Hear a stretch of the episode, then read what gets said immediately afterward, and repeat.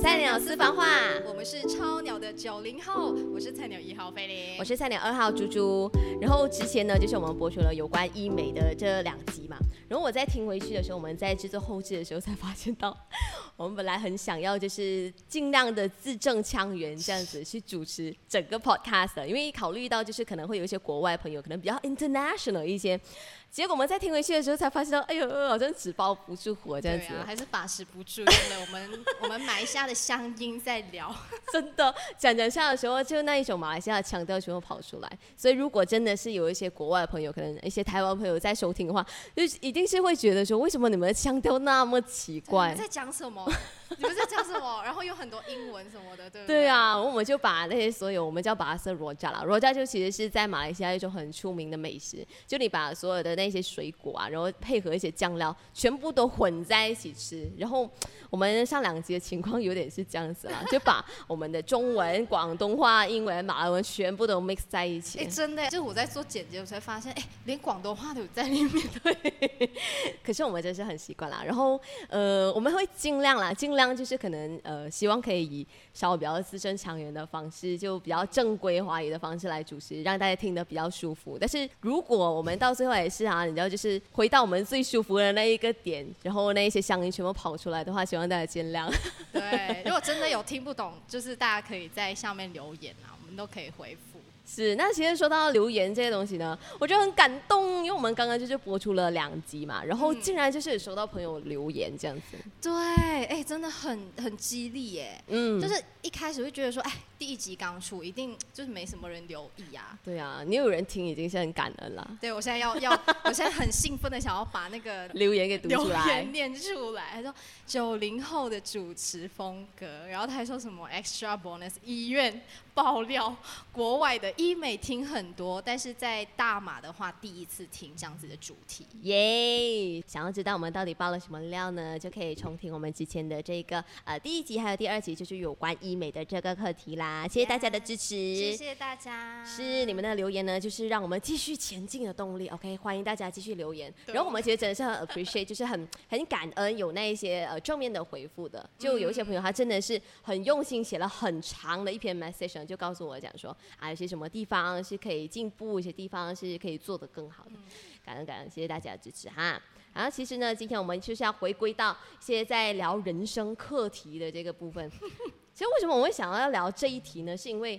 哎，最近呢，我们都发现到有这样子的情况哎，就是在呃这个主题呢，就是要讲说，到底你会不会安慰人？然后你在安慰人，你觉得说你真的是有达到安慰的效果呢，还是其实是在火上添油？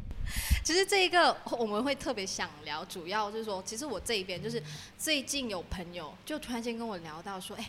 他说：“哎，菲林，我不知道要怎么安慰朋友。哎，他觉得好像我不管用什么角度去安慰，好像都会得罪人。哎，哦，所以你自己感觉你有遇到这样子的情况吗？就不会安慰人的时候？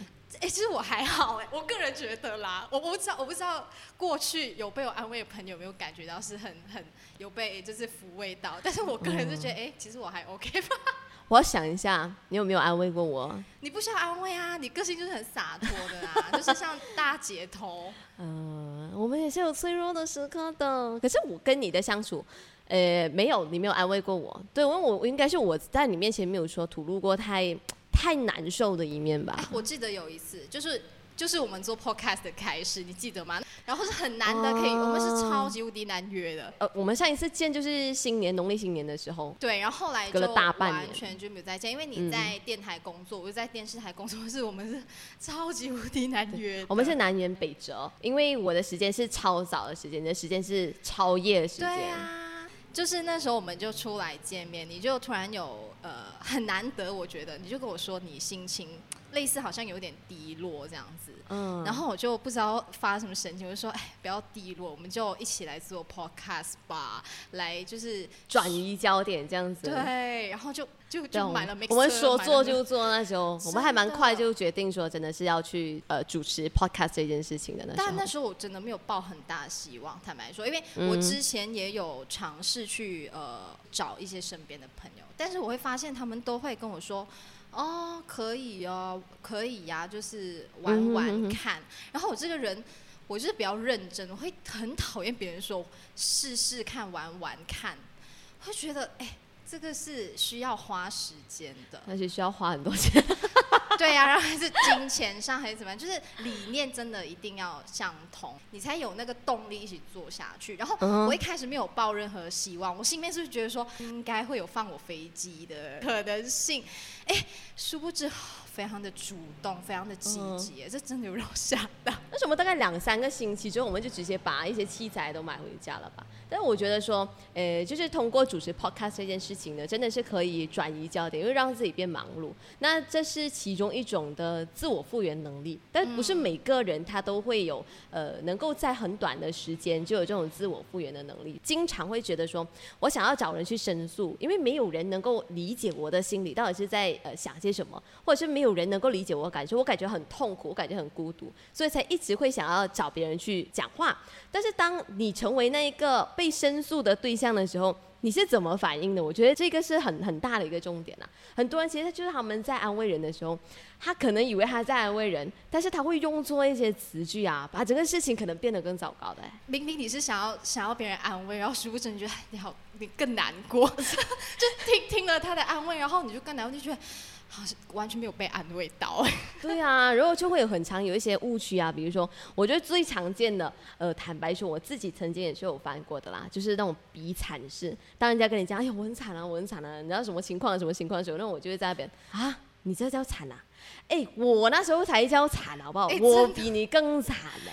哎，我觉得这个是很多人的一个安慰的方式，常常会说“我更惨，我比你更惨，你已经很幸福了”，什么这种鬼话。他就是那种比上不足，比下有余，就要透过比较的方式来让你觉得说：“哎，你这样子还叫惨啊？好心灵知足一点啦。”对，哎，超讨厌，你当时会觉得天哪，好好没有被安慰到。哎，而且哈，那个感觉就是，我现在跟你讲，我难受。然后你再跟我讲说，你比我更加难过、更难受，所以我是不应该觉得我难受啦，反而我会有那种那种 guilt 啊，那种罪恶感，你懂吗？没有，反正你还要安慰回他。哦，你比我还惨哦，你什么鬼啊？就是 明明明明我要被安慰，然后结果反变成我要安慰他。对啊，而且你的那个重心就从你自己身上去到别人的身上，所以你那边不但没有就是解决那个问题，而且哦，他的问题还倒到你的身上。对呀，就是那滩脏水还沾到你这边来。你本来已经整身都脏了，他现在在从头淋到脚，在结果你全身都被淋淋了脏脏水。对哦，我觉得那种真的是会让人觉得说，你这种人算了啦，我还是不想跟你讲。然后你就问他，哎，为什么你最近那么近啊？怎样啊？你最近好吗？什么这样？反正我讲了，你也是会讲说，哦，我比你更惨的，倒不如我不要跟你讲。讨厌，我跟你讲。好了，那是其中一种比惨式的，还有一种就是那种教训式的。教训式就每次。我觉得呃，就是一堆朋友里面啊，有一个不是可能会是大姐头这样子，然后那个扮演英雄的角色是不是？就一开始的时候，你有些什么问题，他都会跟你讲说要怎样怎样解决。但是当你有不同的选择的时候，你选择了别的方向，他一回来，你一看到你受伤之后，他就会跟你讲，你看是不是？跟你讲了，我都跟你讲了，那你看你是不是白贼？你是不是活该？嗯，哎，很讨厌哎。我已经受伤了，然后你还要在我身上撒盐，我已经整身火，你还要再添油，这样很伤哎。但是不过我其实还蛮还蛮想问会呃问猪猪啊，其实你觉得你是一个会安慰别人的人吗？其实我是想过这个问题，我觉得我不是会安慰人的人，我有尝试啦，呃，我 try，但我觉得我还始终不是一个会安慰人的人。但是真正去剖析我为什么。呃，不会安慰人呢。其实我在网上看了这几篇文章之后，我发现到，哎，其实有戳中我。就是第一，我可能不会安慰人，是因为我不懂要怎么帮他。就是有些他的情况，我解决不了些什么东西，我并不能够说给他一些很好的建议啊，还是怎样。我就觉得哈。我给你什么意见都行不通啊，所以我我不能够做点什么，比如说，呃，好像如果是对方他刚好有有亲人离世了，还是怎样，哇，你很难去讲些什么东西呗。他没有办法，就是从一个正面的角度去得到一些好像安慰或者是救赎。从什么角度来看呢？他都是一件很负面的事情，他完全就是失去了所有的一切，怎么安慰他呢？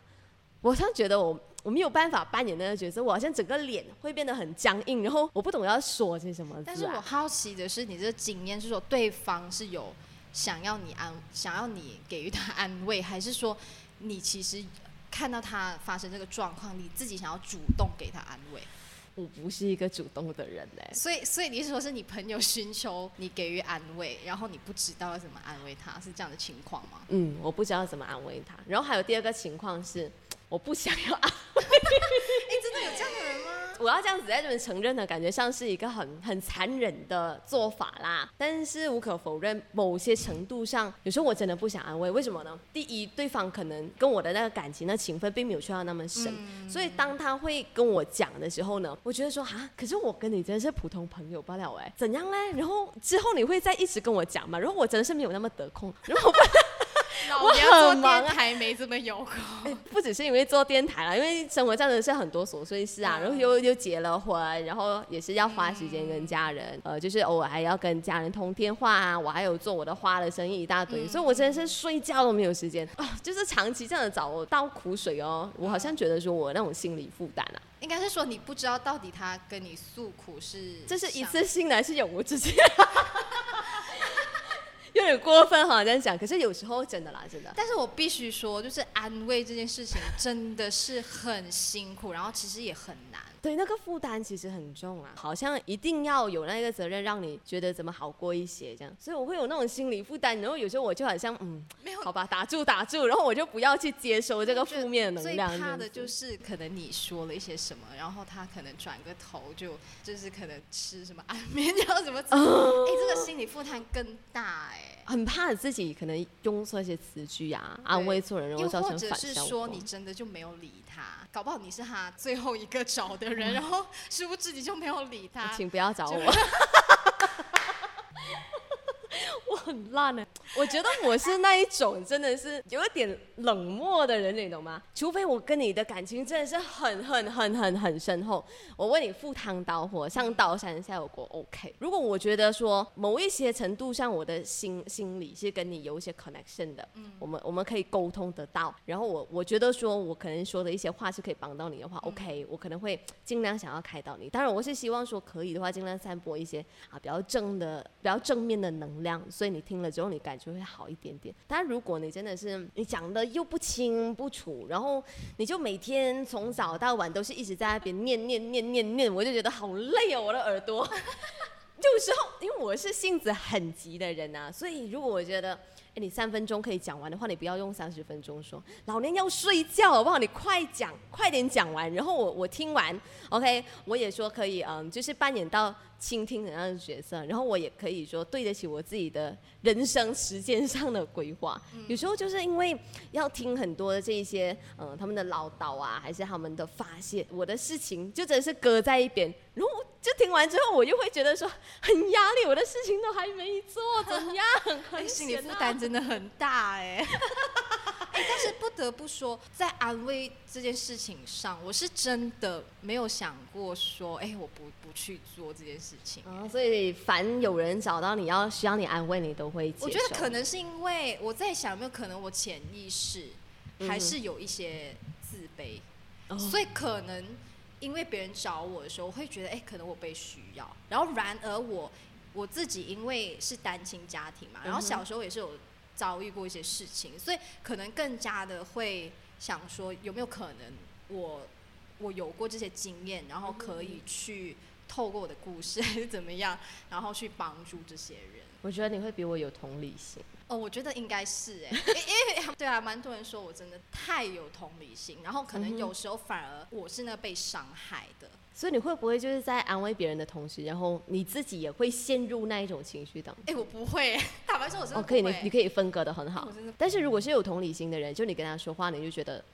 好吧，真的是有被听见。我觉得我是太理性的人啊，所以有时候很多人跟我讲难过的话，我一开始好像可能他情绪很激动，我就会跟他讲说：“你先冷静点，OK，我们一件一件事情来谈。”我会是那种很理性的，对。再不然我就是，嗯，好吧，你你哭了，你哭。如果我不知道要要说些什么安慰的话语，所以我不知道。他们有时候真的是来找我，有一些是我愿意安慰的朋友啦。OK，就他们来找我，我安慰了之后，我也不知道有没有说有好转。不过，不过我觉得说安慰这个东西呀，就是你也要看那个对象是怎么样的性格。哎，就是不同的性格，他们想要的那种安慰是不一样的，所以这个真的很难。好像比如说那时候我我失恋的时候，你就不是有骂我吗？他说你就你你骂我什么？我是教训式，对，你就有教训式。但是我会觉得说，哎、可能因为我们的交情是蛮好，你会觉得说，哎、这个姐妹是来打醒我的。反而我觉得我可以接受。可能那时候也过了很多个月了，那时候我、嗯我也我也知道我自己得要振作了。然后你用这种方式，我是觉得非常可以接受。哦，所以那时候真的是点醒你啊。呃，我不敢说点醒我来，但是就是我觉得是舒服，我会觉得说，哎、有一个好的闺蜜在这边，其实她一直在我身边，嗯但是那个时候刚发生那件事情，我是没有告诉你们的。嗯，对对，我会觉得说我不想影响别人，哦，就想所以你是不不敢麻烦人家这样子。因为其实也不是什么风光的事情啊，所以那时候就觉得说，能的话我就自己自己去解决啦。嗯，嗯所以那时候你真的是完全没有找其他人，你就自己慢慢的去去呃，就是修复这个伤口。那当然有崩溃的时候啦，因为像你你也知道发生什么事情，所以那时候还是有打电话，嗯呃，给一些朋友。嗯哼哼，但是，但是你会发现他们的安慰真的没有让 让让我很舒服，因为我觉得通常失恋之后你哭的稀里那个稀里哗啦的时候嗯朋友都会跟你说，啊，有下一个会更好啊，不然就会说什么他会有报应的、啊，然后不然就就说什么。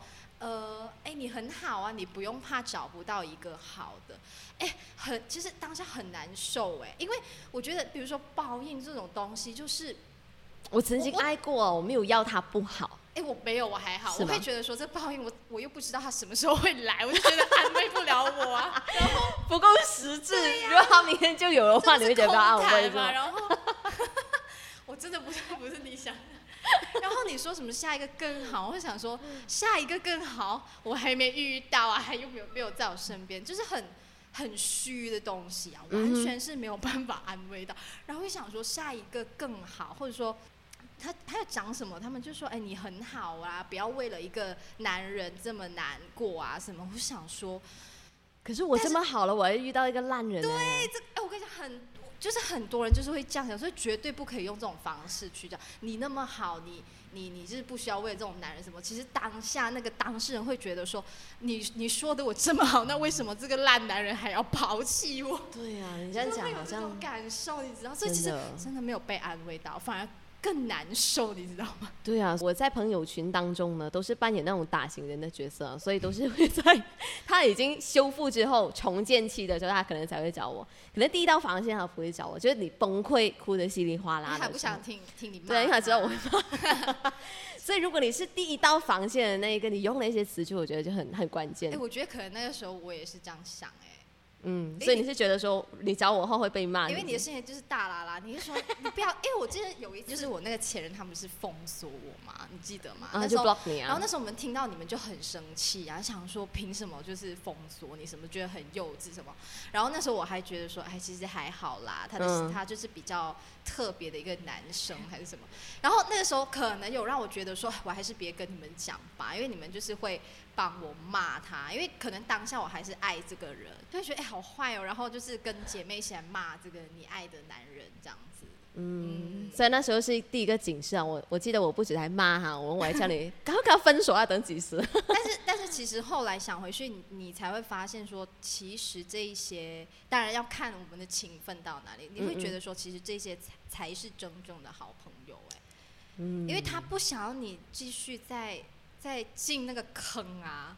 因为我们看得清啊，看得清什么情况啊，。你知道那个时候，除就是除了你们，还有一些朋友其实也是有安慰我，但是真的都，我觉得真的都不是什么安慰，就是他会想说，你有什么好难过的？你是担心他不会再帮你做什么什么吗？我心想，你好没有同理心啊！你觉得我？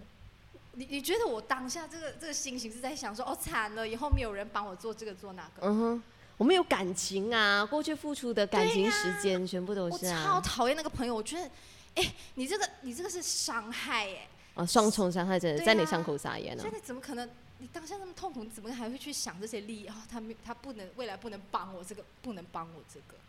所以你现在跟他还是朋友吗？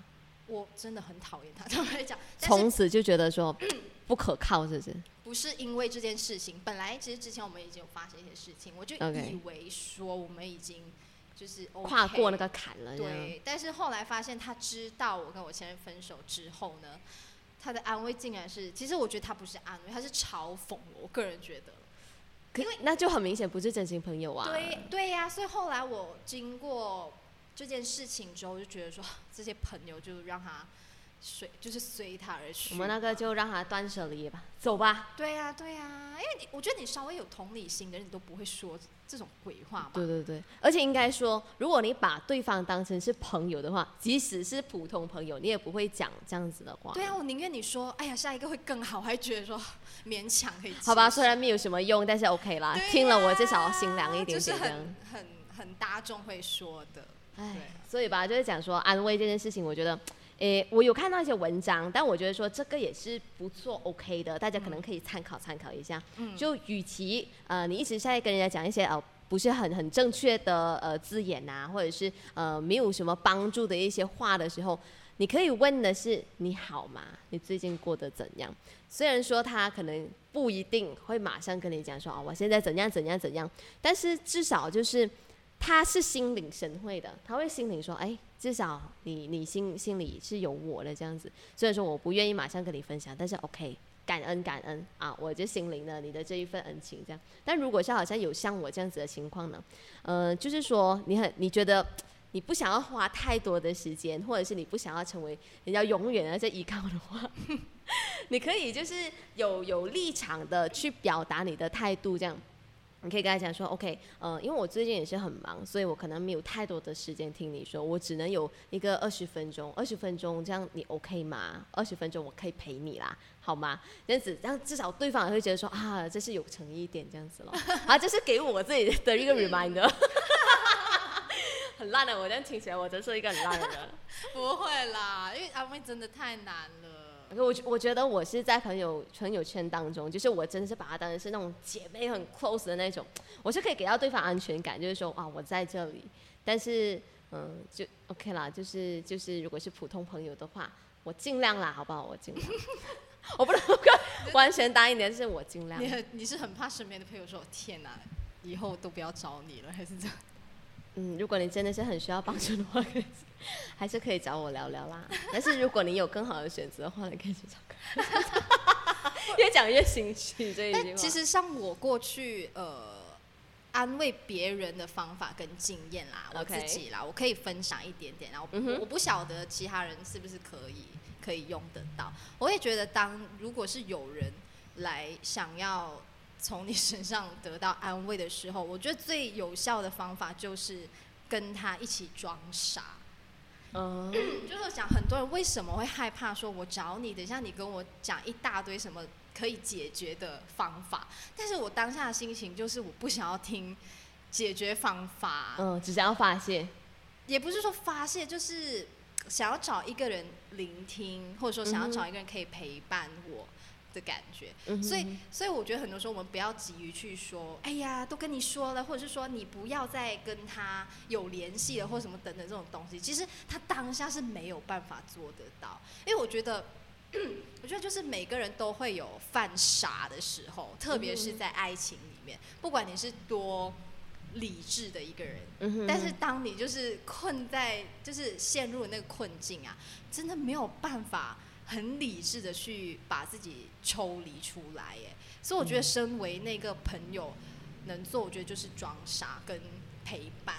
然后你不是要教他变得更聪明，他们他们知道怎么变聪明啊。可是当你就是在爱情里面可能冲昏了头啊，还是你真的是很爱那个人的时候。你就会有这些盲点啊！他不是不知道，他也是如果他是跳脱那一个那个呃，就是受情所困的那个陷阱的话，他也是一个很聪明的人啊。对呀，因为你常常会看到有一些朋友平时很聪明，可能在呃那个事业上什么就是做的非常的好，但是真的就突然去到爱情的时候，哎，怎么突然间就是变一个傻子一样，就是很傻。人性一定会有弱点嘛，就看你的弱点是在哪里，所以。犯傻一定是的咯，但是就看你怎么之后慢慢的陪去陪伴他修复吧。对，所以我觉得千万千万就是不要跟他说你要怎么样怎么样，嗯嗯嗯，真的没有帮助，因为其实搞不好更伤他的自尊心。其实跟刚刚那概念是一样啊，你说那么多，其实可能他心里面他都知道，或者说有一些字，别人会觉得说。显得你就是很聪明，我就是很烂，我就是很蠢啊，我就是没有想到这些。对啊，就只有你一个人懂，说不要犯傻，不要犯傻，不要被他骗啊。但是我呢，我就很笨啊，是吗？结果对，原本是很伤心，再加多一层生气。原来我是这么蠢，我没有你聪明。哎，这是真的更伤哎。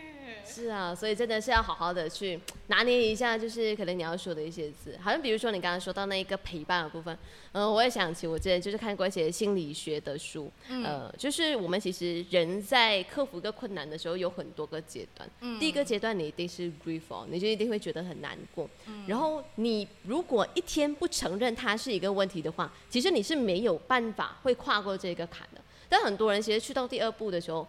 不会承认那个问题，当真没有事情发生，整个就让他假假这样子，就把它扫下扫下去地毯里头，然后可能很多年后也会发生类似的事情。我之前有个朋友，对我之前有个朋友，他就是给人戴绿帽，但是他不发觉，是因为他小时候他家庭破碎，然后造成的一些阴影，然后他一直没有去解决，结果后来第二任的女朋友。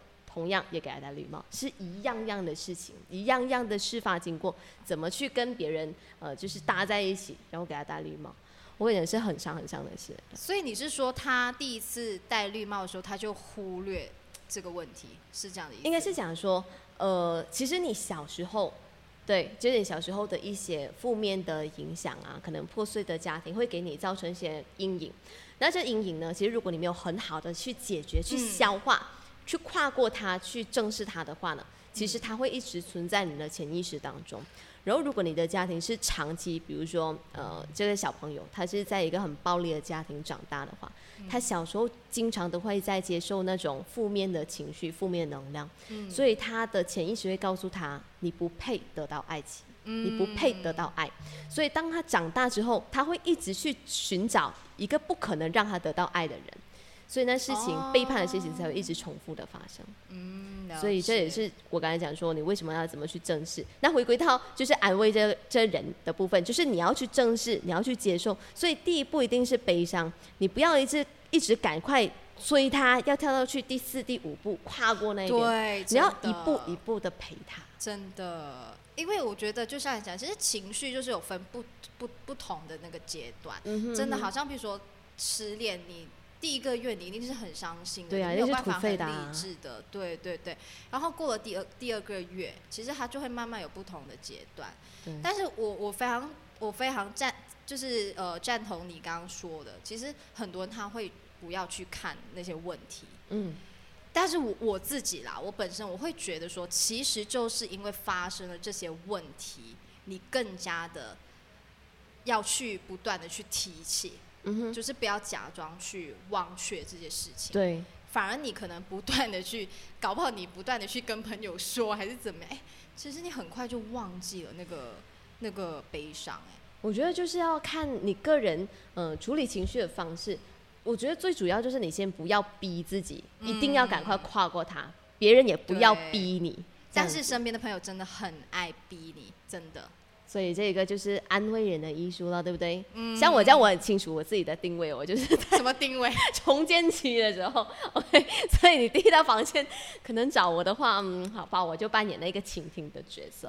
好了好了，我还是会倾听啦。但是这个也很重要啊！你不觉得这个世界上说的人太多了吗？愿意聆听的人真的太少了。真的真的。那说到这一点，我就要记住，我们是有两只耳朵，然后一个嘴巴，不要讲那么多。真真的，人家人家找你诉苦，他并没有要听你的意见的，他真的是，我我就在跟你诉苦，你就你就听就好，但是我没有需要你给些什么意见。对，但是我发现很多人很难控制。哎，我记得我以前其实有跟过一个朋友说，你不用跟我说什么解决方法，我需要你陪着我就好了。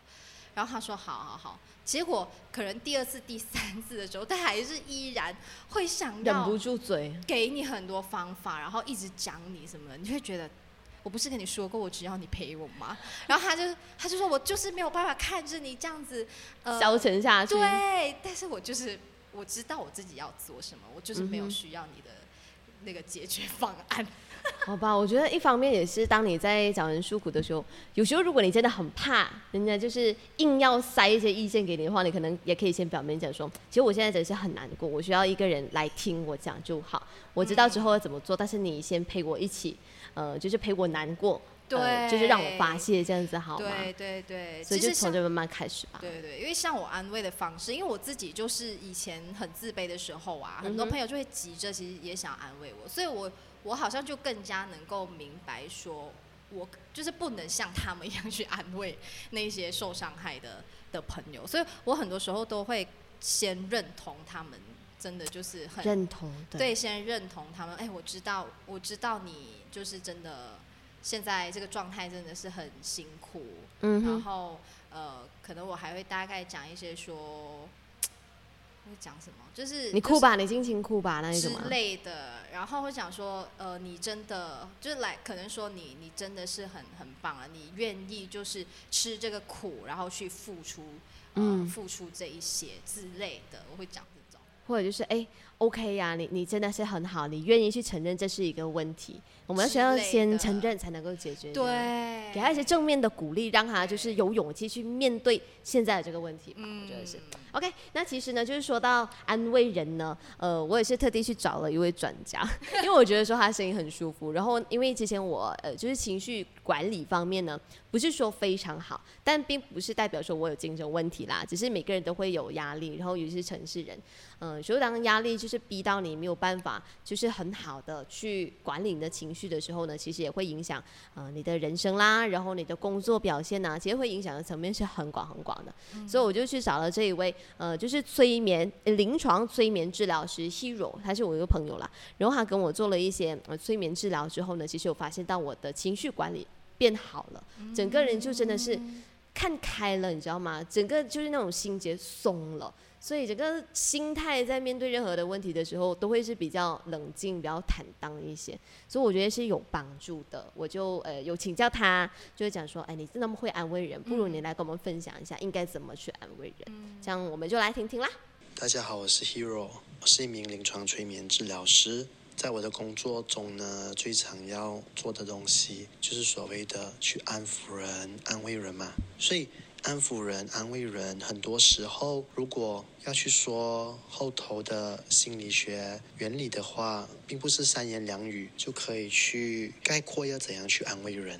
我们大部分人可以做到的呢，就是要注意我们的声调、我们的眼神、我们的专注力这三个要点。自律神经就是我们大脑去处理对抗、抵抗或者僵立的一个状态，所谓的 fight or flight response。我们大脑的自律神经控制了这个 fight or flight response。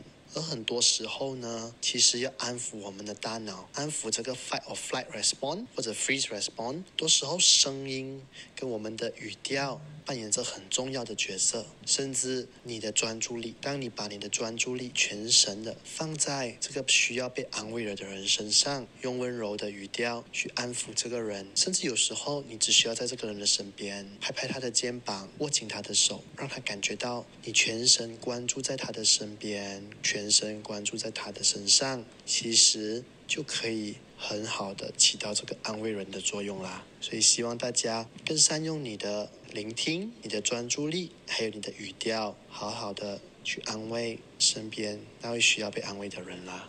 OK，好，听了之后呢，说给你听、啊，真的我是觉得，好吧，我承认这是一个问题，OK，然后呢，我会尽量去改善。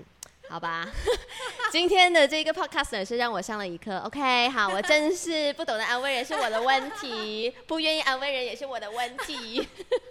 诶，如果你也是有好像我这样就不懂得安慰人，或者是不愿意安慰人的，可能也是可以学习改变一下那些方式，然后呢就踏出第一步啦。会找到你需要你安慰的人，一定是心里可能是有一些问题啊，或者是真的是有心事很不开心的。好啦，就不要像我这样把他们拒于门外吧。嗯，其实我觉得那些朋友会想找你找你聊，搞不好真的，其实你是有一种能力可以给到他们安全感的吧。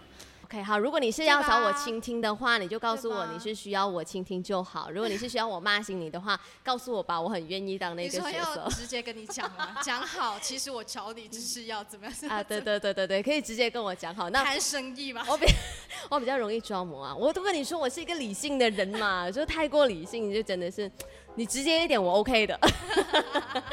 好吧，那下一集呢，我们再回来了哈，感谢大家的收听。然后呢，也是我们现在菜鸟很 international 的，有很多平台呢，大家都可以收听到嗯。对呀，我们可以在呃 Spotify、Apple Spotify，还有就是 Apple Podcast 都可以听得到，还有呢，就是也可以在 First Story 的这个平台听得到了哈。大家去搜索就是繁体字“菜鸟私房话”呢，就可以 subscribe 啦。记得 subscribe 我们的这个 podcast 哦，谢谢大家，拜谢谢大家拜。